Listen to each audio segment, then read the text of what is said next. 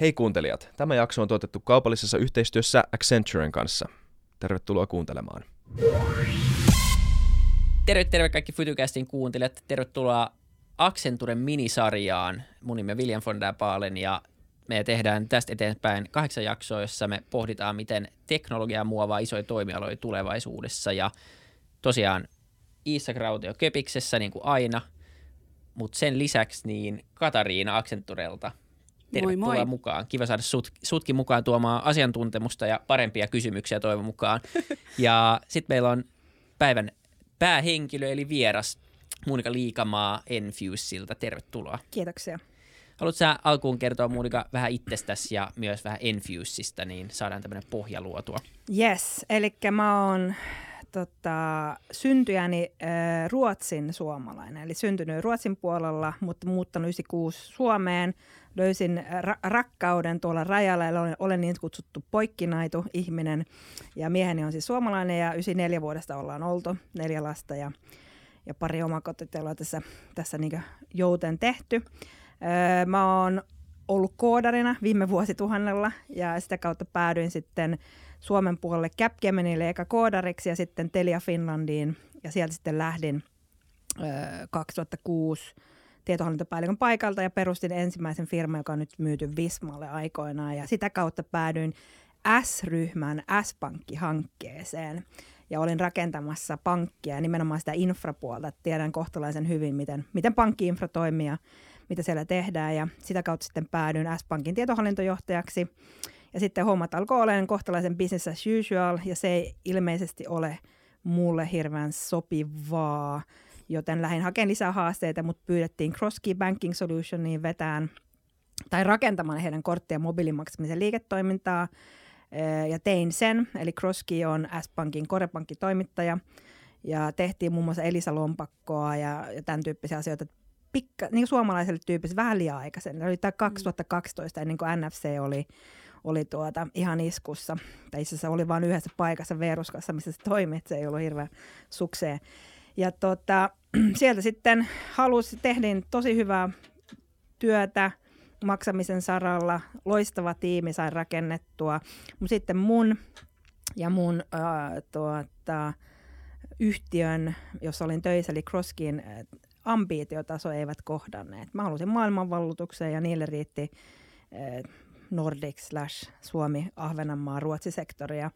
Siinä mä olin sitten käynyt mun hankkeen executive MBAn ja miettinyt kerran kuukaudessa kolme päivää, että mitä mä rupean tekemään. Ja isona ja totesin, että kyllä, mä, kyllä se yrittäjyys on se juttu, missä mä voin itse niin määritellä, että mitä tekeen, teen. Ja sitten – lokakuussa 2015 irtisanouduin ja koska neljä lasta ja paljon asuntolainaa, niin oli pakko mennä töihin, niin päädyin Aktialle heittämään pientä keikkaa. Ja silloin ostettiin Elisa Lompakko, tehtiin sitten Aktia Wallet, sitten vedin Aktian korttia maksamisen yksikköä.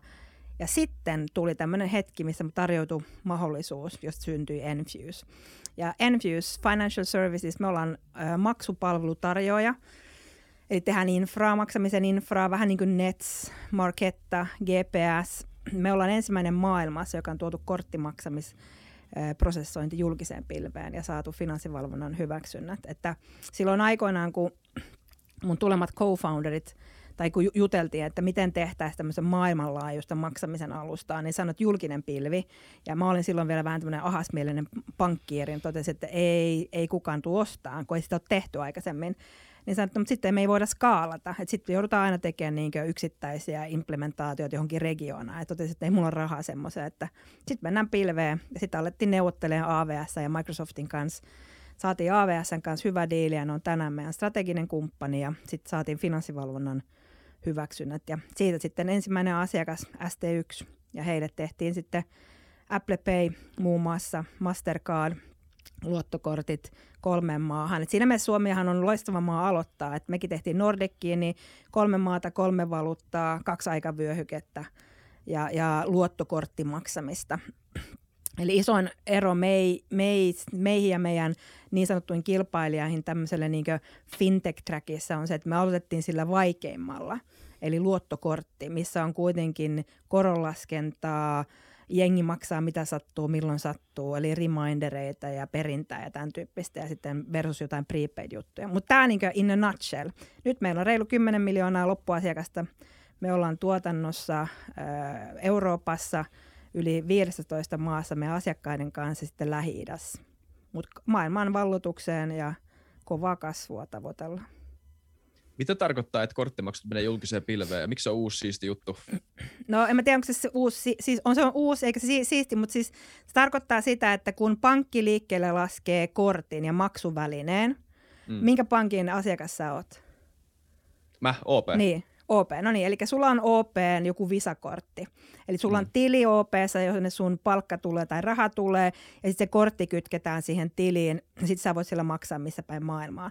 Kun se sama järjestelmä logiikka, mikä OPlla on nyt Italiassa, italialaisen prosessorin kautta, on esimerkiksi meidän toimessa julkisessa pilvessä, ja sä oot toimija kuin N26 tai HSBC tai joku tämmöinen niin iso toimija, ei, ei niin monikansallinen, monimaa, niin se skaalautuvuus, se nopeus ja ennen kaikkea se, että sä maksat vaan siitä, mitä sä käytät. Eli se iso ero, kun mä olin aikoinaan tietohallintopäällikkönä, esimerkiksi S-Pankissa, ja meillä oli niin, että äh, siihen aikaan, eli 2007, niin ne järjestelmät oli omissa konesaleissaan. Ja aina kun niin kuin meni hyvin, volyymit kasvo, niin piti tilata rautaa. Lisää rautaa, installoida ja näin poispäin. Niin se oli kuuden kuukauden lead time ja puolen miljoonaa euron investointi. Nyt se on niin kuin millisekunteja. Se on, niin kuin yksikin meidän asiakas, niillä on miljoonia asiakkaita, niin, ja ne käyttäytyy niin, että ne, ne, nost, ne käyttää korttiansa kolme päivää kuukaudessa. Niin silloin me vedetään se kapasiteetti tappiin ja sitten me vedetään se alas ja maksetaan vain käytöstä. Se on se iso juttu niin julkisen. Samaa konesalejahan ne on, eihän se ole pilvessä, vaan, vaan kone, fyysisiä konesaleja, mutta ne on vaan rakennettu niin, että ne, jotka niitä tarjoaa, niin se on niiden core business. Miettikää, miten hauskaa se olisi, jos ne olisi oikeasti pilvessä. Niin. Mut, Tosi outoa. Mä en, mä en melkein ehkä uskoisi sitä. niin, ei, se, se, se, olisi, se olisi vähän outoa. Mutta välillä oikeasti miettiä, kun puhutaan pilvestä. Tota, ähm, tämän jakson teemana on, on niin yleisesti pankit ja pankkien tulevaisuus ja miten teknologia äh, muokkaa niitä. Niin jos me otetaan tämmöinen lämmittelykysymys, niin, niin mikä ylipäänsä pankkien rooli on nyt vuonna 2021 ja miten se on muuttunut? Sä oot tehnyt jo pitkän uran kuitenkin pankeissa, niin, niin mikä on muuttunut siinä, tai siinä ajassa? No siis pankkien rooli on ehdottomasti olla se luottamuselin. Eli kun puhutaan kuitenkin ihmisten rahoista, että puhutaan, että rahat tai henki, niin, niin nyt puhutaan rahasta, niin sen hallinnointi, sen liikkeelle lasku on hyvin reguloitua ja meille kuluttajille, oltiin me sitten kuluttajia tai yritysasiakkaita, kyllä me halutaan tietää, että ne on turvassa. Se, mikä on, on tapahtunut, on tullut tämmöisiä niin kutsuttuja neobankkeja ja niche-playereita, jotka on tosi hyviä ratkaiseen niin tiettyjä haasteita. Ja ne, ne useimmiten alkaa sillä, että niillä on yhteistyö jonkun pankin kanssa ja sen jälkeen, kun ne kasvaa riittävän isoiksi, ne, ne hakee pankkitoimiluvat itse. Vähän niin kuin Revolut. Ja se, mikä on, on sääli, on, on nähdä, että pankit on siinä niin sairaan surkeita. Että niillä on kaikki pelit ja vehkeet. Mutta mä uskon, että suurin ongelma on se mindset. Eli ne ihmiset, ja nyt ei pidä yleistää, mutta yleistää, ne ihmiset, jotka on pankeissa töissä, niin siinä on rakennettu niin raskas compliance, ja nyt, nyt saako sanoa pelon ilmapiiri, tarkoitan vaan sitä, että puhutaan niin paljon siinä suojauksesta, että ei ymmärretä, että sä voit suojata asioita hyvin, vaikka sä teet asioita niin niin sujuvammin ja niillä on kaikki mahdolliset. Siis ne, ne voi antaa rahaa paremmalla riskiskoorauksella ja vaikka ja mitä. Tämä on se iso ero, että pankki, pankit tulee olemaan ja pysymään tämmöisenä luotettuna ää, toimijana. Kysymys on se, että tuleeko ne olemaan pelkästään infraa vai tuleeko ne oikeasti voittamaan asiakkuuksia. Ja se on heistä itsestä kiinni tuosta, jos mä nappaan kiinni, niin ehkä vähän semmoinen niin kuin, no, provokatiivinenkin, että mitä sun mielestä pankkia sitten pitäisi tehdä? Miten, miten kannattaisi ottaa kiinni tästä uudesta aallosta? No ensinnäkin herätä. Että, että jos sä niin pelkästään katot, eihän sun tarvi, eli pankithan on aina se, että ne ei halua ikinä tehdä ensimmäisenä. Eli pankki ei halua koskaan olla eka, ne haluaa olla kolmas tai neljäs. Mutta edelläkävijyys vaatii, että joku on eka. Ja jos ei ne sitä mm. halua uskaltaa edes ottaa, kun siinä on niin tosi monta tapaa, miten se voi tehdä. Sä voit perustaa erillisyhtiön ja käyttää sitä samaa niin kompetenssia ja, ja tehdään niin hyviä palveluita, tuotteita. Ja totta kai palkkaa erilaisia ihmisiä. Mä uskon yksi iso ongelma myös pankeissa on se, että kulttuuri, mindset, että se on niin se isoin haaste. Ei se niin kyvykkyys, vaan se hierarkkisuus ja miten se on niin rakennettu.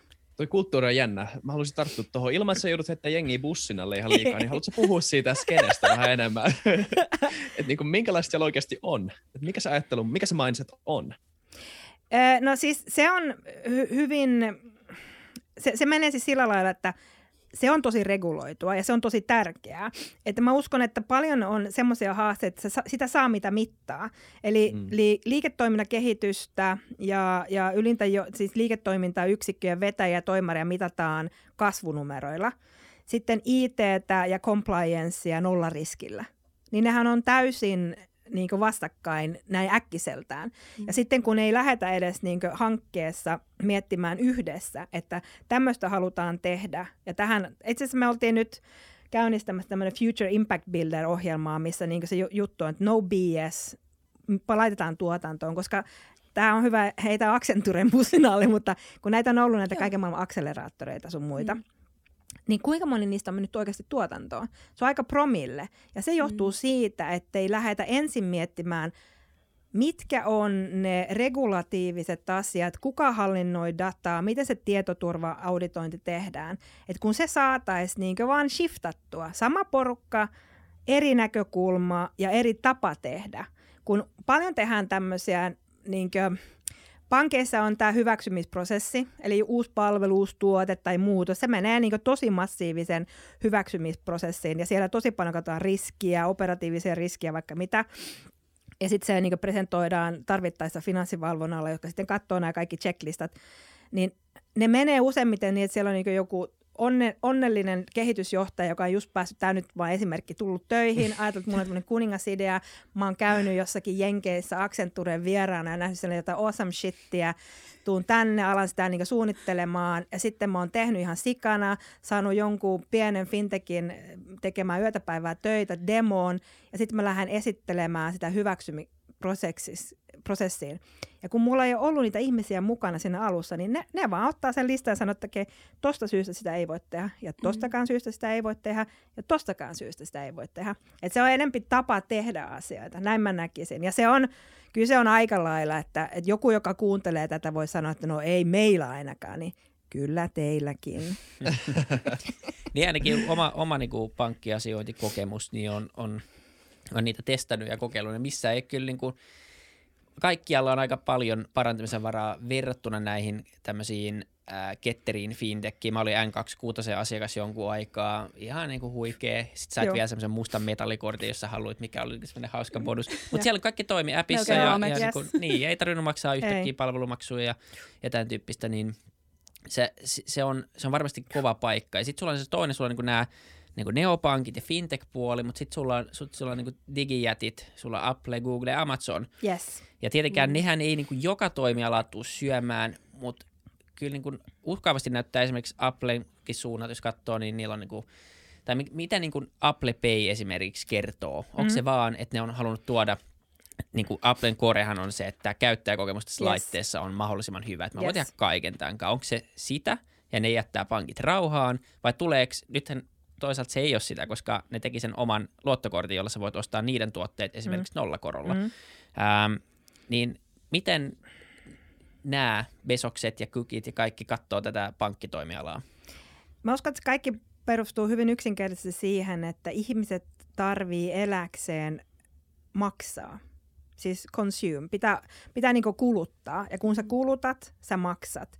Ja kun sä saat sen maksamisen äh, näkymättömäksi, siihen prosessiin, eli niin zero friction, niin, niin se on niin se juttu, mitä halutaan. Eli Apple Payssäkin, niin se, sitähän se on lähtenyt.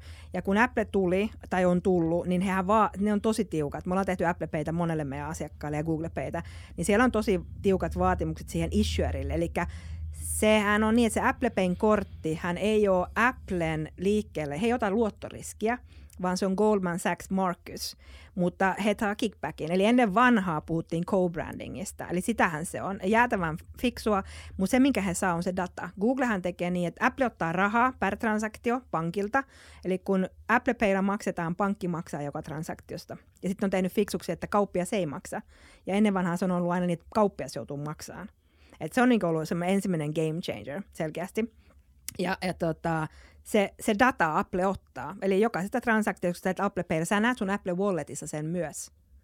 Koska ne, sitä kautta ne lähtee rakentamaan sitä customer basea ja se, se koko asiakkaan tunteminen ja tunnistaminen myös vahvasti pohjautuu siihen, että jos sä olet Applen asiakas – ja, ja sä oot maksanut jollakin muulla pankkikortilla, tehnyt sen 3D-sekure verifikaation, mm. niin se Apple Payn käyttöön ottaminen on vielä helpompaa, koska tietää, että tämä device on sinun ja se todennäköisesti on siinä, niin siellä on tämmöisiä green flow, yellow flow ja tämmöisiä. Et se on niin rakennettu tosi hyvin.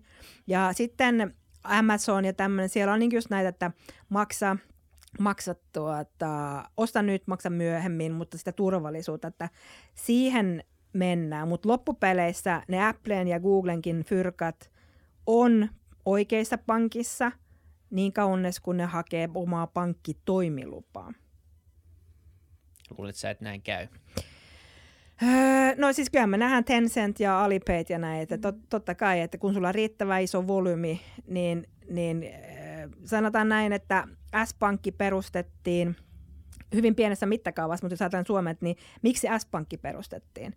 Sen takia, että haluttiin säästää maksamisen kuluja. Eli S-ryhmä on, onko se nyt 40 Suomen isointa kauppiasta? Sitten sehän on ryhmittymä. Niiden rahaliikenne. Eli ennen vanhaa ne joutui maksamaan pankeille siitä, että heidän rahat tallentettiin joka ilta sinne ja keskuspankki ja näin. Ja sitten perustettiin S-pankki. Ja sitten se oli niin kuin se ensimmäinen juttu. Sitten yhtäkkiä alettiinkin liikkeelle laskea lisää maksuominaisuuksia ja oliko se nyt sillä, että vuosi kaksi, kolme S-pankki oli jo liiketoiminta ja se on kasvanut tosi paljon. Ja näin, että se mitä S-pankki on tänään ei, ei ollut se strategia silloin, mutta se vaan niin nähtiin, että niin kauan kuin ihmiset pitää ostaa ja syödä – ja sitten kun S-Pankissakin on se, että siellä on hautaustoimistoa, hotellia, bensaa, niin sähän voit elää S-ryhmän sisällä. Sun ei tarvitse ikinä poistua sitä kuplassa, jos sä halua.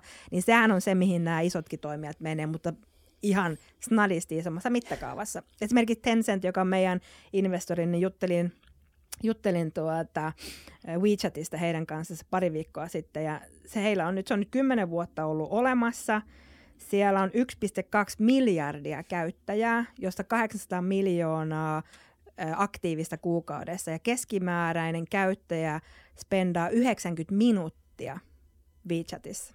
Eli kun siellä pyörii just kaikki, mitä Googlessa voisi tehdä ja Amazonissa. Mm-hmm. Että, että se, se kuvakin oli hyvä, kun ne, niillä oli tämmöinen kuva, että tässä on sun appi niin Euroopassa tai muualla. Siellä on niin hemmetin paljon erilaisia sovelluksia. Ja sitten sulla on se kiinalainen, missä on se WeChat, that's it. Just. Niin varmaan tullaan näitä näkemään, superäppejä enemmän. Niin. Ähm, jos mä saan kysyä tuosta ma- maailman vallotuksesta sen verran, nyt kun sä niin. mainitsit Tencentin, yes. hän kuitenkin kiinalainen toimija. Onko yes. teillä minkä tyyppiset suunnitelmat sit Kiinan, Kiinaa kohtaan? No sanotaanko näin, että äh, se mitä me he tekee siellä ja mitä me tehdään korebisneksenä, niin äh, ne on kilpailevia. Siis tavallaan, Just. että me maksamista. Että ei, ei me sitä. Totta kai me tehdään Eurooppa-tasoisesti ja, ja haetaan muita markkinoita. Ja sitten niin tämä sustainability-palvelu, eli me lanseerattiin just ennen koronaa. Tämä oli tosi kiinnostava, please kerro lisää. Joo, no lansettar, eli se lähti tällä lailla, että kun firma perustettiin, ja niin kuin mä sanoinkin, ja se on vahvistunut tässä viiden vuoden yrittäjyyden aikana, että ei ole plan b Että mä teen Enfusen ja mä teen tästä niin hyvää ja ison kuin mahdollista, kun mä en jaksa tehdä enempää. Että sulle Vilja, kun sulla on firmoja joka lähtö, niin mä, mä en jaksa. Mä oon vielä nuori. Joo, nimenomaan, juuri näin. Niin, mä, mä, mä, mä, mä, mä liian vanha siihen. Niin, niin tuota, kun me perustettiin, niin me päätettiin, me founderit, että okei, että nyt, nyt tehdään semmoinen. Ja se, mulla on sillä hauska, että mä oon ainoa foundereista, joka asuu Manner-Suomesta. Nämä neljä muuta hihulia, niin ne asuu Ahvenanmaalla. Okay. Eli, eli meidän elämät on, on niin omanlaisia. Mä en nyt muista, että mä olin laskenut, montako lasta meillä on yhteensä, mutta niitä aika paljon kuitenkin. Eli kun lähdetään rakentamaan jotain, ja me ollaan nyt ö, suurin osa yli nelikymppisiä, Eli taitaa olla yksi enää, joka on niin alle nelikymppinen, mutta sekin korjaantuu ihan ajan kanssa. Niin, niin siitä lähdettiin, että okei, että minkälainen yhtiö halutaan rakentaa. Ja mä oon aina halunnut maailmanvalloitukseen. Mun niin on lame lähteä tekemään pieniä juttuja, koska jos sä teet liian, jos sun tavoitteet on pieniä ja sä teet pieniä päätöksiä, niin sä pääset pieniin juttuihin. No sitten tietenkin se, että halutaan tehdä asioita, joilla on merkitystä. Ja 2018, kun katsottiin, että okei, oltiin ensimmäinen pilvessä, mitä me tehdään meidän korebisneksenä? No me, me saadaan tallentaa ja prosessoida maksamisen dataa, ja me saadaan niin kuin, tallentaa henkilödataa. Et se on niin osa meidän core-bisnestä ja meillä on kaikki maailman sertifioinnit siihen. No mitä se oikeasti on? Niin sitten todettiin, että itse asiassa sehän on evidence, fakta, faasit siitä, että todiste siitä, että mitä sä oot ostanut, eli mitä sä oot maksanut. Ja sitten sitten lähdettiin miettimään, että okei, okay, sustainability on aina ollut meidän yksi core niin arvoista, mutta mut se on tarkoittanut meille enempi myös sitä, että ei tehdä paskaa. Meillä on tämä sanonta, että don't do shit, get shit done, eli ei koodata shit niin, niin sekin on sustainable business, on kasvava yritys, sustainable business on ihminen, yritys, joka pitää hyvää huolta työntekijöistä ja näin poispäin.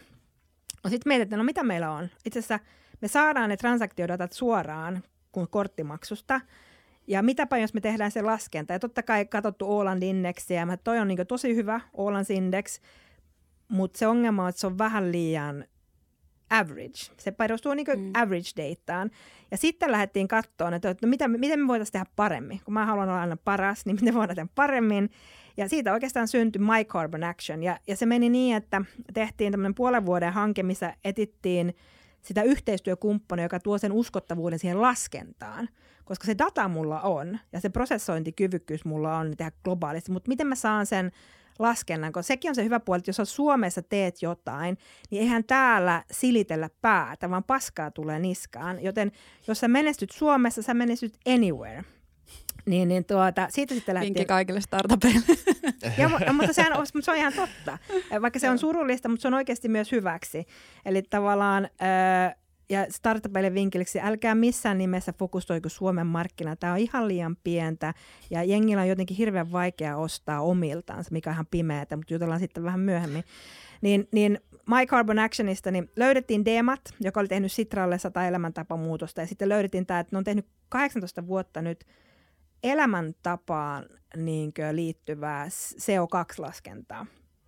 Ja sitten katsotaan, okei, mitä se on. No, jos me katsotaan, mistä niin ilmastopäästöt johtuu, niin suurin 70 pinnaa voidaan ottaa suoraan meidän kuluttajista. Miten me syödään, miten me eletään, miten meidän taloja lämmitetään, millä, miten me liikutaan jne. Eli siellä on tämmöisiä tiettyjä domeeneja.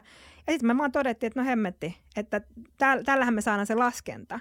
Mutta ei se laskenta ole itsessään riittävä. Koska se, että ostin tuhannella eurolla, mun CO2 on 156 kiloa. So what? Niin me tuotiin se elämäntapatesti, eli jos mä oon vegaani, sillä on merkitystä. Jo, jos mulla on sähköauto, sillä on merkitystä. Ja sitten se, että vinkkejä, miten mä voin muuttaa. Ja nyt ollaan oltu, niin kuin sanoin, Hollannissa, Rabobankin kanssa tuotannossa kuusi kuukautta.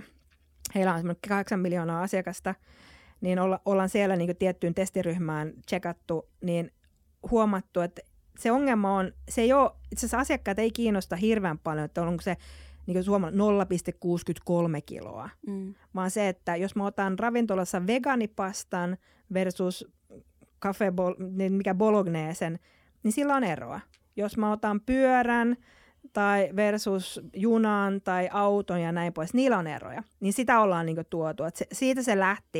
Ja sitten me todettiin, no hemmetti sentään, että nyt on palvelu, joka kuvastaa sitä, mistä Enfuse on tehty. Ja henkilökohtainen tavoite ja ambiitio on saada tämä palvelu, koska se on myös maakohtainen. Hirveä ero siinä, että miten asioita tuotetaan. Eli keskiverto suomalainen päästää 10,4 tonnia CO2-päästöjä vuodessa – ja meidän pitäisi olla alle kolmessa. niin tässä on vähän mm. matkaa. Niin voidaan tehdä paljon asioita, jotka voidaan muut. Keskiverto kiinalainen päästää 4,2 tonnia ja siellä on niin nousussa, koska ne on alkanut syömään enempi niin kuin me. Mm. Mm. Ja se on ongelma. Ja mun tavoite hän on saada My Carbon Action osaksi WeChatti. Mm. That's how you make an impact. That's my personal goal. Että se on niin työ, työn alla niin sanot, katsotaan. Ja onko se palvelu niin kuin olemassa, jos mä, niin kuin, pystyykö mä käyttämään sitä jo nyt vaikka mun maksujen, maksujen analysointiin täällä Suomessa? Ei, koska kukaan suomalainen pankki ei ole vielä tajunnut ostaa. No herätkää vink, nyt suomalaiset pankit. joo, joo. Olen mä kyllä kaikkien kanssa käynyt puhumassa, mutta tuota, niin kuin mä sanoin, että viime vuosi oli, että se lähti hyvään nousu. Meissähän oli The Economist kirjoitti meistä ja, ja, ja Bloomberg ja näin poispäin. Ja kaikki, että oo, tämä on mahtavaa, mahtavaa. Yksi iso haaste on se, että pankit pitää ymmärtää, että mikä on se lisäarvo. Esimerkiksi se, että kun ihminen tekee tämän tu- tulee asiakkaasta ja käyttöön ottaa tämän palvelun, niin ei meitä kiinnosta tietää, oletko mies vai nainen tai näin poispäin, mutta se, että miten sä syöt, miten sä asut ja miten sä liikut. Ja jos sä mietit ihan tämmöisen niin pankki, pankkisektorilla, nyt tulee kova vinkki, niin esimerkiksi jos sä lämmität sun taloa suorasähköllä, ja, ja tuota, me tiedetään se neljä, niin saat siitä tietyn päästön. Niin silloinhan, koska me tiedetään myös, mitä se olisi, jos olisi vaikka maalämpö, niin silloin pankki voisi jonkun kumppanin kautta tarjota maalämmön. Maalämpö maksaa joku, Aivan. en mä tiedä, 20 tonnia. Heitetään nyt, voin olla ihan väärässä, mutta e- enempi kuin tonni ainakin. Laitat 20 tonnia äh, käyttöön ottaa. Ja kun sä siirrät sen kiinteistön, sen talon suorasähköstä maalämpöön, niin sen kiinteistön arvo nousee. Se asiakas pääst, on vähemmän päästöjä – ja pankki on itse asiassa mahdollistanut myös se, että CO2-tasot laskee ja pankin vakuusarvo riski laskee, koska sen kiinteistön arvo on enempi. Mutta näähän on näitä asioita, että jos ajatellaan, että me ollaan palveluntarjoaja, mutta mähän joudun, saan, saan tehdä paljon konsultointia ja, ja ilmaiseksi ja, ja tuota, kouluttaa ihmisiä tekemään heidän duuninsa, eli miettiä näitä bisnestä. Kyllä. Mutta toi... Onko toikin joku kulttuurijuttu, anteeksi Vili, mutta onko toikin kulttuurijuttu, että et, et se lisäarvo tota, tarve pitää olla sidottu johonkin nimenomaan sen tom, niin tommoseen asiaan, mitä sä äsken kuvasit. Että se ei riitä vaan, että nyt tässä on niin kuin hyvä appi, hyvä sovellus, jolla voi niin kuin hallita omaa elämäntapaansa kestävän kehityksen tota, joo, edistämiseksi. Se, se, joo, mä uskon, että varsinkin isoissa toimijoissa, että jos, jos sä mietit yhtään näitä sun pank, pankkeja Suomessa, kuinka monella on ö, hyvä personal finance management view. Mm. Eli mistä sä oikeasti näet, mihin sun fyrkät menee sillä järkevästi, niin että sä voisit sitten lähteä miettimään, että no heipä, että jos mä vähän muuttaisin muostusta, mä voisin säästää näin paljon, mä voisin tuon säästön laittaa niihin kryptoihin, ei, tai siis johonkin niin fundeihin tai näin, niin ei ole, koska se, se on, ajatellaan kaikkia yksittäisinä juttuina, ja ne on useimmiten niin myös organisatorisesti siiloissa. Ja, ja mm. se on se, mikä tappaa sen innovaation, koska se, se arvo on useimmiten monen asian summa. Ja se on se, mitä ne neopankit tekee helvetin hyvin, kun ne menee sinne, että okei, ne laittaa asiankaan keskiöön ja toteaa, että miten mä teen tämän ihmisen elämää helpommaksi.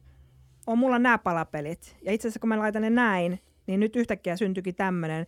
Ja kun tämmöinen syntyy, niin mä saan enempi asiakkaita ja ne voisi jopa maksaa näistä, koska eihän mikään ole ei fiitä. Että kyllä sullekin oli se, se musta metallikortti, niin sulla oli varmaan joku subscription fee. Oli, oli. Kyllähän se maksoi ja vaikka mitä, niin. mutta se oli hauska. niin onkin. Ja sua ei suomeksi sanottu vituttanut maksaa siitä, kun sä sait sillä jotain. Et se, mikä on niin. täällä niin. haaste, on, että sä, niin sulla on joku tämmöinen epämäärä, että sä maksat kolme euroa kuussa, että sulla on verkkopankki. Joo, sä sillä se, on, se on ihmisoikeus. Joo, juuri näin. Eikä, eikä ei, palvelutarjoaja. Se pitäisi olla niin kuin demokratisoitu, ei. koska siis... On no tämä on vähän sivuura, mutta siis, ää, oikeasti kaikki ihmiset Suomessa ei saa verkkopankkitunnuksia. Tai joutuu ainakin sen takia, että se maksaa. Ja se on oh. niin hyvä ymmärtää vaan, että oh. jos sä luot järjestelmän Suomessa, yes. jossa tunnistaudut verkkopankkitunnuksilla yes. ja se maksaa, yeah. niin sä luot todella, todella huonon järjestelmän. On. Anyway, yes. ää, mutta tosta se on niin nimenomaan kyse, että noin neopankitkin, niin, niin tota, ne on automatisoinut ton kaiken. Se on niin kuin asiakaskokemusta, eli oh. mä voin tehdä sillä, että mä maksan tietyn summan ja jokaisessa summassa menee 5 prossaa, ei vaan jonnekin epämääräiselle säästötilille, ei. vaan jonkun tekoälyrobotti sijoittaa yes. se hajautusti maailman indekseihin. Yes. jolloin mä vuoden jälkeen on säästänyt paljon enemmän rahaa, Yes. jos, jos mä joutuisin niin On. itsekurin kautta On. jotenkin säästää, kun palkka tulee tilille. Ei, siis ihmiset ei ole Ei. hyviä tommosissa Ei. asioissa. Ja, tämä on sitten pankin arvolupaus. Niin, ja pankit osaa tämän. Tämä on niiden core-bisnestä. Tämä on niinku, mutta ne ei vaan... Mä en tiedä miksi, esimerkiksi jos niinku joku robotiikka oli tosi hottia pankeissa viisi vuotta sitten. Mä en tiedä, kuka on ottanut käyttöön ja mihin. Mm. Varmaan se, että joku robotti vastaa asiakaspalveluun. Niin se, että, että käyttäkää nyt, ottakaa ihmisiä ulkopuolella. Kysykää asiakkailta. Mun mielestä se oli niin hyvä, kun tehtiin esimerkiksi Elisan kanssa silloin aikoinaan hommia, niin ne kysyy asiakkailta. Otti semmoisen paneelin. Et tästä täytyy sanoa, että joillakin niin pankeilla ää, myös Suomessa on tämmöisiä niin asiakas, jotka on niin tosi innostuneita kehittämään. Mutta sekinhän on semmoinen, että jos sä otat semmoisen ryhmän haltuun, niin sun pitää kehittää asioita. Muutenhan niillä rupeaa niin tatti nousee otsaan, että Mm. mukamas tehdään. Mm. Se on vähän niin kuin greenwashing, niin se on niin kuin innovate- innovation washing. Sä fake it. Kyllä. Mutta kaikki niin tämmöistä washingia käytetään paljon. Joo. Käytetään niin asiakaskokemusta, me panostamme asiakaskokemukseen. Joo, Ja siis oikeasti niin suurin osa firmoista ei mieti asiakasta yhtään. ei. Mutta okei, puhutaan pankeista, yes. puhutaan maksuista, niin vääjäämättä joutuu puhumaan myös, tai pääsee puhumaan ää, nettikaupoista Mm. ja e-commerce-arvoketjuista. Yes. Ja sen takia povataan ihan valtavaa kasvua vieläkin näille perinteisillekin maksutoimijoille, Visoille ja Mastercardille kaikille, koska vieläkin, vaikka nettikauppa on tosi iso ilmiö, joillakin markkinoilla jo 40 prossaa kaikista kaupasta, niin se on kuitenkin aika lapsen kengissä, jos katsoo vaikka Yes. yes. seuraavan kymmenen vuoden aikana. Mm. Onko tämä kuitenkin se kortti, jolla nämä perinteiset maksun tota, tarjoajat ja pankit kelluu, kelluu ilman niinku suurta innovaatioa, vai onko tässä mahdollisuus sitten menettää tätä markkinaa, jos ne ei tee jotain? No toi, toi on vähän semmoinen 50-60 kysymys. Eli syy, miksi Visa ja Mastercard, tämän tyyppiset toimijat, ehkä Union Pay vähän, mutta on se, että se, se on reguloitu skeema. Eli, eli siellä on sääntöjä. Siellä on, on tosi selkeästi kerrottu, mitä tapahtuu. Eli just niin asiakkaana. Eli jos sä ostat sun OPn Visa-kreditiltä jostakin verkkokaupasta Brasiliasta jotain juttuja, niin se... Niin kuin mä yleensä teen. Niin, yritin sanoa, että mitä sä ostat, mutta mä näen ne, no ei sentään. Eh, niin, niin tuota, äh, se brasilialainen verkkokauppa, jotta se on saanut sen kyvykkyyden ottaa sulta sen maksun, niin se on joutunut ottaa käyttöön tämmöisen PSP, niin kuin Stripe tai vastaava. Ja jotta Stripe saa ottaa sun korttimaksua, niin he, he, jo, he on reguloitu toimia. Joten sitä kautta on sitten, että jos, jos, kun sä maksat, öö, ja sä et saakaan sitä tuotetta, tai sitten se tulee ja se on jotain ihan hirveätä shaisee, mm. niin sähän niin hermostut, satat siihen verkkokauppaan yhteyttä, ne ei vastaa sulle, mitä sä teet? Sä meet OPlle ja sanot, että hei pskidala, että fyrkat takaisin. Ja siinä on näitä regulatiivisia juttuja. Ja silloin, mitä, mitä, mitä taas OP tekee taustalla, Ensinnäkin ne varmaan vaatii sulta jotain lisäinfoja ja näin poispäin, niin ne tekee tämmöisen disputin. Eli ne kertoo, että tämä ei tullut ja ne tekee sen skeemalle, koska se on Visa-skeema, ne kertoo Visalle, Visa katsoo, että kuka on se kauppia, miten se on, niin sitten niin tämä lähtee. Eli, eli iso tarina siitä, että Visa, Mastercard ja nämä verkot on niitä globaaleita, reaaliaikaisia maksuhommia tällä hetkellä, koska se on niin, siellä on niin paljon toimijoita, jotka sä et fyysisesti näe. Ja siellä pitää olla sitä, että mitä sitten, kun homma menee persilleen. Eli kyllähän tästä Strömsö-skenaarioita voi rakentaa vaikka minkälaisia, mutta sitten kun niin paska tuulettimia, sä et saa sun tuotteita, niin mitä sitten? Ja siihen Visa ja Mastercard on ne ainoat globaalit tällä hetkellä, jotka toimii. Että kyllä se tulee olemaan jatkossakin pitkään sitä, mutta varmaan syntyy erinäisiä lähtöjä, mutta ne on esimerkiksi Suomesta tämä verkkopankki. Me, mehän ollaan hyvin ö, tottuneet tämmöiset verkkonappi. Eli jos mä menen johonkin, mä ma- ma- maksan. Sitä oli ennen vanhaa ainoastaan Suomessa ja Hollannissa. Joo, tuossa tuli mieleen, siis, mä, mä, tämä meneekö ihan vähän aiheen vierestä, mutta siis ylipäätään tämä, että et, et, kun puhutaan fintechistä siitä, että niinku pankit uudistuu ja näin, niin kuitenkin pankki on olemassa. On olemassa tätä vanhaa infraa ja vanhaa regulaatioa ja näin, ja se niinku vaikuttaa olevan niin sisäänrakennettu jollain tavalla, että et mä en, mä en niinku näe skenaarioa, missä järjestelmä voisi uudistautua sillä tavalla, että niitä ei olisi siellä enää. Että niin 08 pankit oli too big to fail, nykyään ne on too big to disappear ikä, ikään kuin.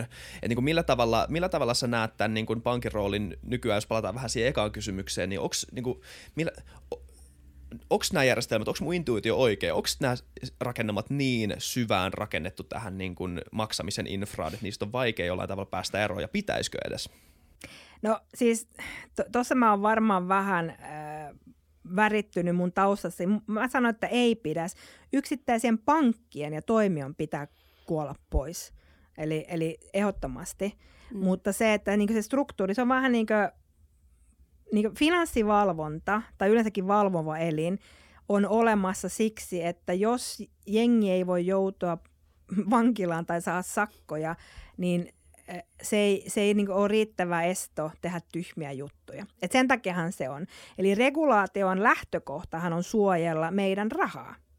Et, et siihen se perustuu. Ja kun kaikilla ei voi käyttää niin meikäläisen alihankkijana jotain äh, virolaisia, niin, kuin, niin, niin tuota, se, se pitää olla. Et kyllä mä näkisin, että se tulee olemaan, että yksittäiset toimijat syntyy ja kuolee ja sinne voidaan sitä innovaatioita siihen käyttää. Niin kuin Klarna hyvä esimerkki Klarna aloitti 2012 muistaakseni, niin sillä, että ne pyöri Nordean päällä. Eli ne lähti kanssa, ne teki ihan revoluutit. Eli ne lähti Nord, niin toimijan päälle rakentamaan. Sitten kun tuli riittävä isoksi, ne haki omaa toimilupaa ja lähti rakentamaan omaa infraa. Eli kun sä teet jotain siihen ketjuun paremmin ja nopeammin, ja siellä voi tehdä vaikka ja mitä. Mutta, mutta se on vähän niin kuin, jos sanot, että on tiettyjä regulaatiota pitää vaan ymmärtää. Ei finanssivalvonta ja valvova eli ole ikinä sanonut, mi- miten tehdään. Ne vaan sanoo niin isossa kuvassa, mitä saa ja mitä ei saa. Eli jos sä menet Fivaan ja pyydät neuvoja, monet fintechit on sieltä, mä menin Fina, Fivaan ja kysyin, että mitäs mieltä ne on mun bisnesmallissa tai näin, näin, niin ei ne sanonut mitään. Ei niin, koska ne on vähän niin kuin poliisit. Että että hei, mulla on semmoinen uusi muuntohuume, että jos mä vedän tätä nyt tähän suoneen ja ajan autoa, mitäs mieltä sä oot? Niin on se, että no, onko se bannattojen listalla, tuleeko se olemaan, että se on niin kyllä tai Joo. ei. Ei, ei ole, niin, ja sitten sä et ikinä saisi kyllä, vaan sä saat sen, että nykytiedon regulaation valossa emme näe mitään syytä, miksi tätä ei voi sallia. Eli jos, jos sä niin luulet, että sä menet sinne, että mulla on this awesome idea, antakaa mulle kyllä, niin no sitä mä en ole ikinä nähnyt. Ja mä oon käynyt siellä aika monta kertaa. Mutta mut tätä se on, että miten nyt sanotaan, toinen ehkä vähemmän pimeä esimerkki on tämä, että jalkapalloa. Ennen vanhan, kun Barcelona meni hyvin, niin ne pelas jalkapalloa, mutta ne pelas katalan football, mä tykkään jalkapallossa, niin pelas jalkapalloa ja ne voitti. Niin tässä on vähän sama asia, että sä, sä voit voittaa, mutta sun pitää ymmärtää se peli. Että tuo niinku hokkiskeiteillä fudiskentälle, että se voi siellä voittaa. Et sitä se on. Ja sitä Klarna on tehnyt, sitä Revolut on tehnyt, sitä N26 on tehnyt. Että ne play the game, mutta ne vähän twiikkaa sitä. Ja ne tekee sen nimenomaan sillä, millä on merkitystä, eli asiakkaan preferenssejä, asiakasta auttavasti.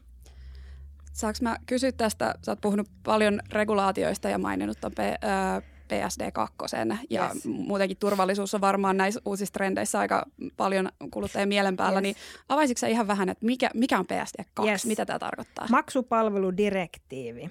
Eli, eli on paljon direktiivejä EU-tasolla, jotka määrittelee asioita ja sitten niistä tulee kansallisia lakeja ja näin poispäin. Ja muistaakseni 2007 tuli maksupalveludirektiivi. Mä olin silloin S-Pankissa. Ja sitten äh, nyt maksupalveludirektiivi kakkosversio, eli upgraded version, on tullut voimaan 2016. Ja siellä on nimenomaan, äh, sen koko jutun juoni on, on nimenomaan auttaa innovaatioita. Eli pakotetaan, pakotetaan pankit avaamaan – datalähteet. Eli se oli se, ja turvallisuusjuttu. Se on tullut paljon niin kuin, turvallisuuselementtejä myös. Eli meidän hyvä puoli ö, on se, että me asutaan Pohjoismaissa, ja, ja tää on, täällä on turvallista elää ja olla. Mutta sitten kun mä mietin niin maksamista, niin on niin tosi paljon asioita, mitkä on haasteellisia. Tietoturvapuolessa, rahanpesu, terrorist, ter- terrorist financing ja ennen kaikkea ihmiskauppaa. Eli kyllä se käteinen raha on se iso ongelma. Et sillä voi tehdä niin paljon, paljon, paljon niin tyhmiä juttuja. Ja sitten kun tuodaan korttimaksamiseen ja maksamisesta, maksamista sähköisen muotoon, niin tämmöinen asiakkaan tunteminen, eli puhutaan paljon SCAsta, Strong Customer Authentication, eli jokainen kerta kun mä maksan, niin tiedetään, että se on minä, eikä se, että sä oot William pöllinyt mun kortin ja sitten mennyt shoppailen siellä brasilialaisessa verkkokaupassa, niin kaikkia näitä asioita tuodaan, erilaisia elementtejä, siksi pitää olla just sen takia, että sä oot kortti pöllinyt, niin mä saan jonkun SMS vielä lisäksi kaikkia tämmöisiä tuotiin PSD2 kautta, mutta se jutunjuoni on, on pakottaa pankkia avaamaan, jotta syntyy enemmän innovaatiota. No, mitä tapahtui? Tämä tuli 2016. Sitten kaikki oli sillä niin pankit ja nämä heilutti käsit, että oh my god, oh my god, me infra on niin paskaa, ei me ehitä, me voida ja jaksaa ja maksaa ihan hirveästi. Ja sitten alettiin tämmöisen waiver, saatiin lisäaikaa ja lisäaikaa ja lisäaikaa. Ja se lisäaika päättyi nyt tammikuussa 2020 loppu niin viimeisetkin, tiedätkö, lisäaikojen lisäaikojen. Se on näin kauan jatkunut vielä. Joo, joo, joo, joo, joo, joo. joo. siis se on niin kuin, sen takia mä sanon tämä evoluutio, että, niin kuin, että kun jengi, että tämä on ihan paskaa tämä PS2, niin no ei se olisi vielä alkanut. Mm. Ja Suomihan on tyypillisesti edelläkävijä, eli jos ihan vaan esimerkkinä, ne jotka tietää Tinkin, Tink on tämmöinen data-aggregaattori ja niillä on 3800 pankkia, missä ne on kiinni Euroopassa ja ne hakee dataa. 20, mä tunnen Daniel Chalene, joka niitä toima, niin 20 prosenttia niistä on niiden PSD2 apirajapintojen kautta. Eli on rakennettu sillä niin kuin se pitäisi. Eli tavallaan 20 prosenttia on niin kuin se Volvo, ja 80 pinnaa on Lada versus pakettia, vittu paperiauto, whatnot shit, eli screen scraping, reverse engineering ja harrastetaan. Hei Venä Monika, voitko kertoa, mitä toi tarkoittaa? Mä en tajunnut mitään. no sanotaanko näin, että PSD2 avaa pank- pankit pitää antaa sitä dataa meille kuluttajille omaan käyttöön kolmannen osapuolen kautta. Eli jos olisi joku tämmöinen awesome-appi, jonka kautta mä voisin nähdä kaikki mun ostot ja maksut tai tämä sustainability, mm. niin mä voisin hakea ne ja pankin pitää luovuttaa se data tietoturvallisesti. Ja jotta ne voisivat tehdä tietoturvallisesti, niin heidän pitää rakentaa se tietyn mukaan. Ne on annettu tämmöiset regulatory technical standard, on jo annettu speksit, että tällä lailla rakentakaa, niin se täyttää nämä vaatimukset. 20 pinnaa pankeissa on tehnyt sen ja 80 pinnaa ei ole. Ja silloin tullaan tähän regulaatioon, että mitäs helvettiä. No ei panke, harvalla on insentiiviä että avata sitä. Sehän on heidän kultaa. Miksi he avaisivat sen ulos sen datan? Joten nythän on alkanut finanssivalvonnat sakottaa. Et se on niin se, että ne on poliisi, ne menee sanoon, mutta taas se perustuu snitching-politiikkaan. Eihän finanssivalvonnat tiedä, kuka pankki se on. Joten ne toimijat, niin kuin me, TPP, Third Party Provider, pitää sitten käräytellä, jos rupeaa... Nyt mä tiedän, miksi sulla on niin kiire viime vuodet. joo, Ding, ding, ding, ding. No joo, mutta anyway. Tätä tulee aika paljon. Eli, eli tässä puhutaan, että siellä on niin paljon tämmöistä, joka tapahtuu. Mutta se on täm, se, siis lop, loppupeleissä tämähän on, tämä on ihan kuin suomalaisten synnyttävä prosessi, mutta siis summa summarum, tätä se on. Just niin. Ja onko tämä nyt se syy, miksi puhutaan, että fintech-ilmiö ei toteutunut? Joo, Just näin. Että niin kuin missä ne on ne kaikki yes. hienot. Juu, ja niitähän on joo, kyllä siis, näin. for the record, niitä on oikeasti aika paljon jo hienoja, oh. tästä kaikista oh. huolimatta. Joo, joo. Mut, eli tämä on niin kuin vasta tavallaan yes. tulos, tämä neopankki fintech-ilmiö. Yes. yes. Ja kaikista hauskintahan on, on se, että joku näistä, mä olin, mä en enää mene niihin asiantuntijapaneeliin, kun mulla ei riitä hermot, kun ne asiantuntijat on niin Onko tämä parempi paneeli? on, koska te kuuntelette noin. no, mutta, mutta tuota, niin on, on just näitä, että niin käsien heiluttelu. Yksi, yksi kerran kysyi, tämä on eurooppalainen paneeli, että No niin, voiko joku, voiko joku mainita jonkun yrityksen, joka on pörssilistattu, jonka koko niin business-ideologia perustuu ja tekniikka tähän PSD2? Mä että no ei vittu voi, koska tuolla ei, ei siellä rahaa vielä niin haettavissa vielä, mutta se on ääretön potentiaali. Sinne, siellä on niin paljon use caseja haettavissa ja puhutaan enempikin open data kuin pelkästään open banking. Eli kun me saadaan, ja, ja syy miksi britit on paljon edellä on, että hän teki sillä että okei, nyt meidän pitää laittaa tämä kuntoon, otetaan yksi toimija, ja me kaikki mennään siihen kiinni, ja sitten ne sanoo, miten se rakennetaan. Ja sitten ne teki. Se on ollut ääretön hyvä, ne on edelläkävijö, mutta se haaste on, että mä tunnen senkin toimarin, niin ni, niiden business on, no niin open banking on se juttu. Eli heille on annettu mandaattia tai ajatusta siitä, että mitä sitten.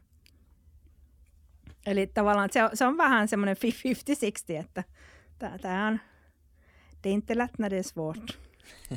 Näin se menee. Näin se menee. Tota, tähän niin samaan keskusteluun liittyy, ja sovittiin jo, että äh, puhutaan tästä vaikka, tämä ei sun äh, ydinosaamista, mutta mut tämä DeFi, äh, DeFi, eli Decentralized Finance englanniksi, äh, ei keskitetty yes. finanssi. Yes. Ei, ei, mutta ihan sama, mikä, se, mikä on suomeksikaan. Mutta tämmöinen, niin kun, missä pyritään nyt käsittääkseni nimenomaan pois näistä no, keskuspankeista, mutta myös isoista, isoista niin kuin regulatiivisista yes. ää, tai regulaattoreista ja, ja keskusvetosista toimijoista. Ähm, tämähän on, niin kuin, jos fintech-ilmiö alussa, niin tämä on, tämä on niin kuin, tämä ei ole syntynyt edes ei. periaatteessa. Mm, yes. Ää, ja välillä tuntuu niin omassa kuplassa, että kaikki puhuu tyyli, että, että toi DeFikin meni jo, mutta se, se ei nyt ainakaan mennyt. Ei, ei niin, mennyt. Niin, mitä se on ja miten se niin kuin, tavallaan tähän kokonaisuuteen tuo lisäksi, tai mm. mi, miksi se mm. voisi haastaa mm. tätä olemassa olevaa mm. järjestelmää? Sanotaanko näin, että niin kuin sanoinkin, että mä, mä en ole tämän alan minkään asiantuntija, joten jos mä puhun ihan sekavia, niin, niin pyydän anteeksi ja menen katsomaan mun CoinMotionin ihanaa portfoliota. Kiitos Heidi. uh, anyway, niin tota, mun mielestä tämä on, siis central bankit tai joku tämmöinen, nyt, nyt kun keskuspankitkin liikkeelle laskee näitä niin sanottuja digital currencyä, niin siinähän haetaan DEFin kautta, että saadaan näitä mellan, siis välikäsiä pois, niin kuin Visat ja Mastercardit pois ja, ja näitä pankkia pois. Eli saisi sen tyyppisen logiikan, mikä tavallaan on varmaan joissakin use caseissa ihan hyvä treidauksesta tai vastaavaa, missä niin raha liikkuu ja se pitää suojata. Ja tota, niin, mä uskon, että isoin haaste on vaan se, että se, mitä sitten, jos joku menee pieleen, eli kuka, laitetaan, kuka laittaa kenetkin vankilaan. Että tämä on vaan niinku, se, se on vaan niinku yksi iso asia, että, että se menisi mainstream. Se, mitä me nähdään, ja me tehdään paljon yhteistyötä Visan kanssa, niin, niin nyt me, meillä on paljon prospektiasiakkaita, jotka on tämmöisiä niinku krypto, tietyn tyyppisiä niinku, crypto exchangeja tai jotain vastaavaa, ja ne haluaisi pystyä liikkeelle lasken kortin, jossa sitten asiakas voi diilaa kryptoissa ja sitten maksaa fiateissa, eli, eli sen kortin kautta. Ja, ja siinä on niin paljon sitä regulaatiota. Sitä, sitä kautta me, kyllä mä näen, että se on nimenomaan alkutekijöissään, mutta se on yksi tapa ää, tuottaa ja tallentaa arvoa. Että onhan meillä muitakin ton tyyppisiä kuvioita, niin erilaisia loyalty-hommia. Tämä on globaali ja ne on vaan niin sitten closed loop. Et, et, mutta en mä sen, sen enempää järkevää tässä vaiheessa. Kysy vuoden päästä uudestaan, niin katsotaan. Niin, mutta toi on ihan jännä toi asetelma, että, että vaikka status quo on pönkittäminen nyt on vähän tylsää eikä ole niin fresh, niin loppujen lopuksi on helppo nähdä semmoisessa tilanteessa, missä sulla on keskitetty järjestelmä, on helppo nähdä sen auktoriteetin ongelmat ja mahdollisuudet yes. korruptoitua ja mahdollisuudet jollain yes. tavalla jähmettyä ja näin mutta siitä onhan sillä hyötyjä, eihän siitä pääse minnekään. Niin, tai on siinä, niin että et, et, et, et jos sitä ei olisi, niin me tunnetaan mm. niin kuin monesta mm. muustakin niin kuin yhteiskunnan alasta, mm. että syntyy valtatyhjöitä, syntyy mm. niin kuin mahdollisuuksia mm. väärinkäytöksellä. Mutta sitten, niin, no kommentoi tota, mulla on itse asiassa mun tekee mieli kysyä semmonenkin, että et, kun sä sanoit tuossa, mä, mä en epäile, että sä et ole vilpitön. Tai mä en, niin hetkinen, menikö tuo lause oikein? Mä en epäile, että sä olisi vilpitön. Mutta tota, kun sä sanoit, että sä et tiedä Defistä, mutta monet muutkin sanoo noin. Mikä siinä on? Miksi se tuntuu niin, niin kuin ulkopuoliselta asialta? Miksi se eh. tuntuu semmoiselta asialta, joka on ah. tämmöinen vähän niin? Okay. Tu- no joo, onko no siis, sama intuitio? No en mä, siis mä niin vanha, että mua ei oikeasti hirveästi kiinnosta. Siis kiinnostaa ihmiset ja kiinnostaa ihmisen mielipideet, mutta tarkoitan, että minä en käytä aikaa niin asioista, jotka eivät kiinnosta minua. Joten Defin ei ole tällä hetkellä riittävän lähellä mun reidaria, mitä mun tarvii. Eli se, mitä me ollaan siirrytty nyt tekemään, on just tämä kryptopuoli. Eli, eli sitä kautta lähdetään etenemään, että mitä siellä voisi olla ja miten se regulaatio ja näin poispäin. Täytyy sen verran kommentoida tuohon edelliseen, että tämmöinen keskuspankki, tämän tyyppiset kuviot, niin ne on meille Suomessa ja Nordikissa, ne tuntuu ihan järkeviltä.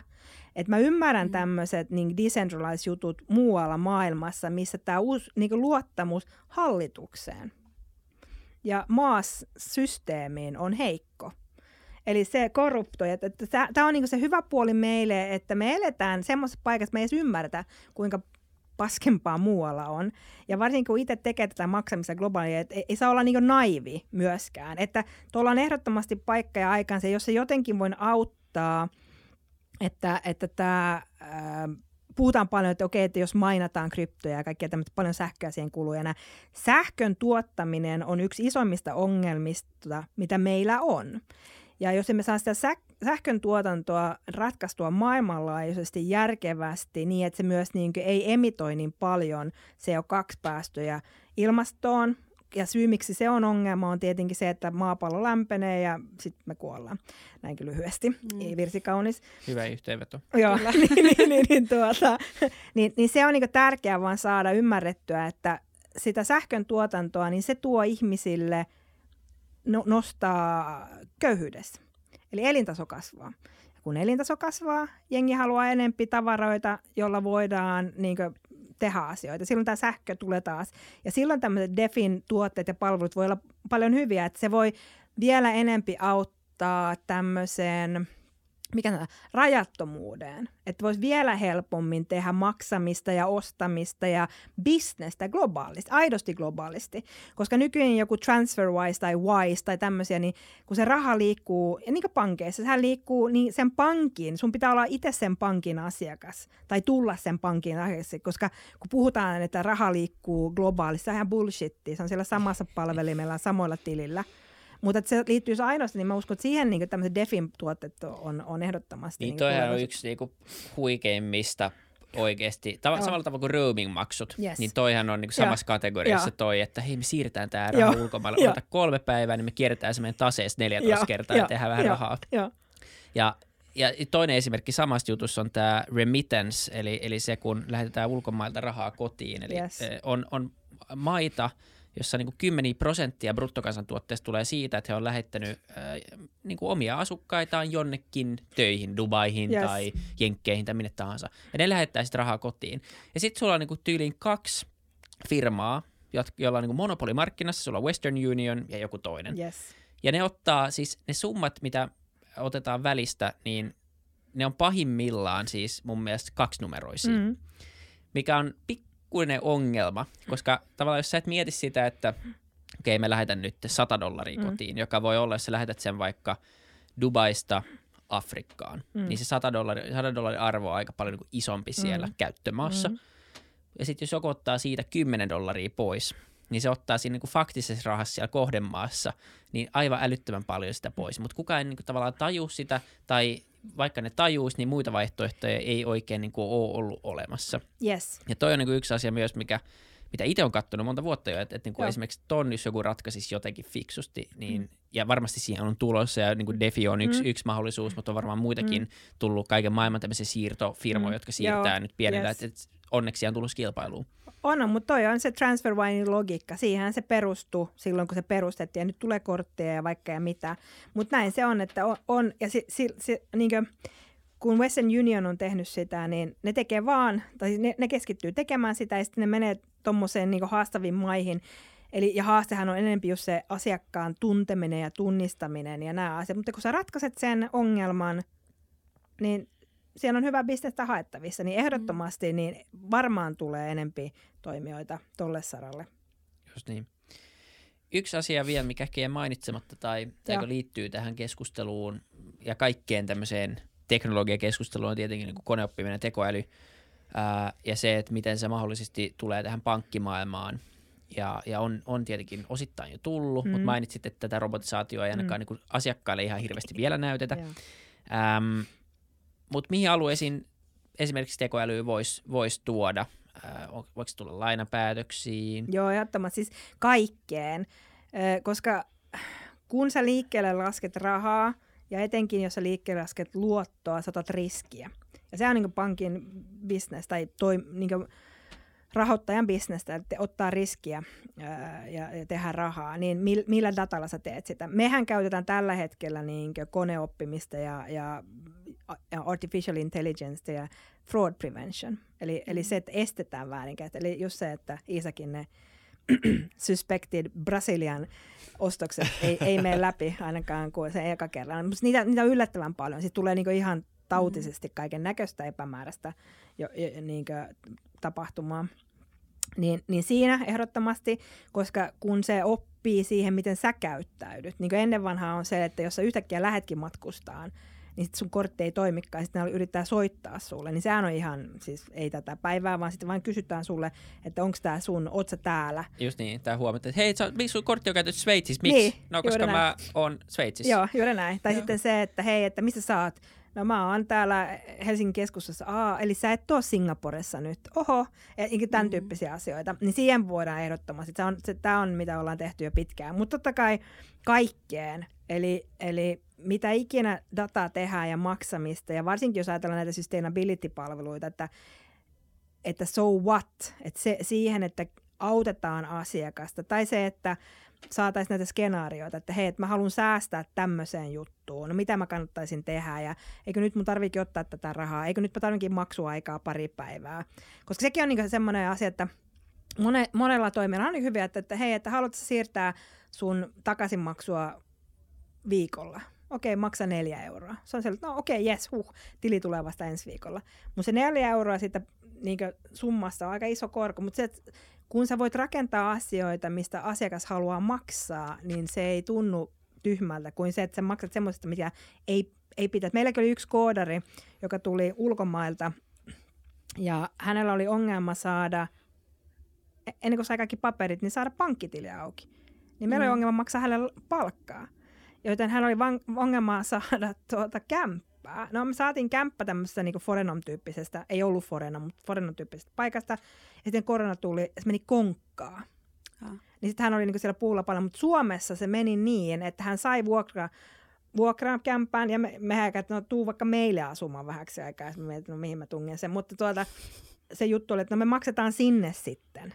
Mutta mut niinku ihan tämmöisiä asioita, että, että jos tämän saisi niinku digitalisaatio, että jos ensinnäkin ratkaistaisiin tämä asia, ihmisen tunnistaminen, että se siirtyy fyysisestä maailmasta digitaaliseen ja sen jälkeen saa asioita nopeasti ja sitä kautta pankkitiliä ja maksamista ja näin, niin kyllähän se elämä olisi paljon parempaa no niin isossa kuvassa muutenkin.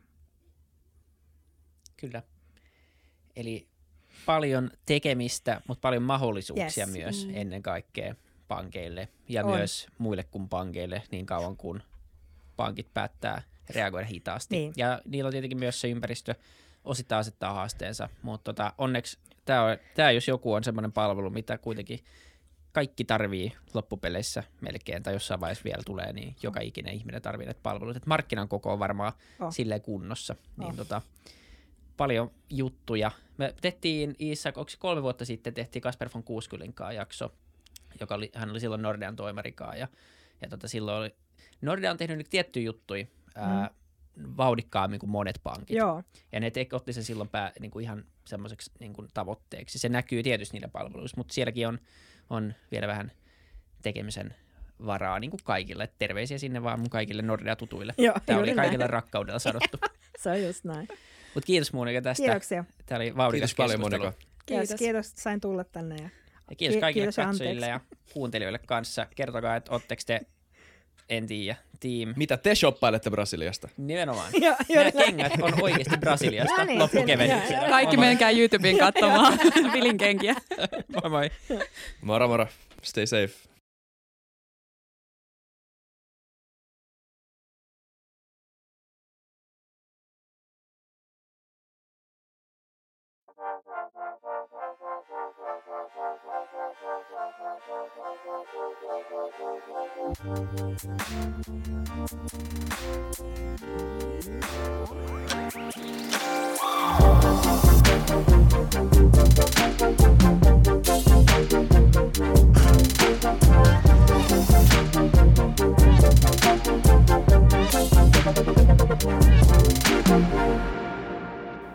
Kiitti kaikille kuuntelijoille, yhteistyökumppaneille ja FutuCastin koko tiimille.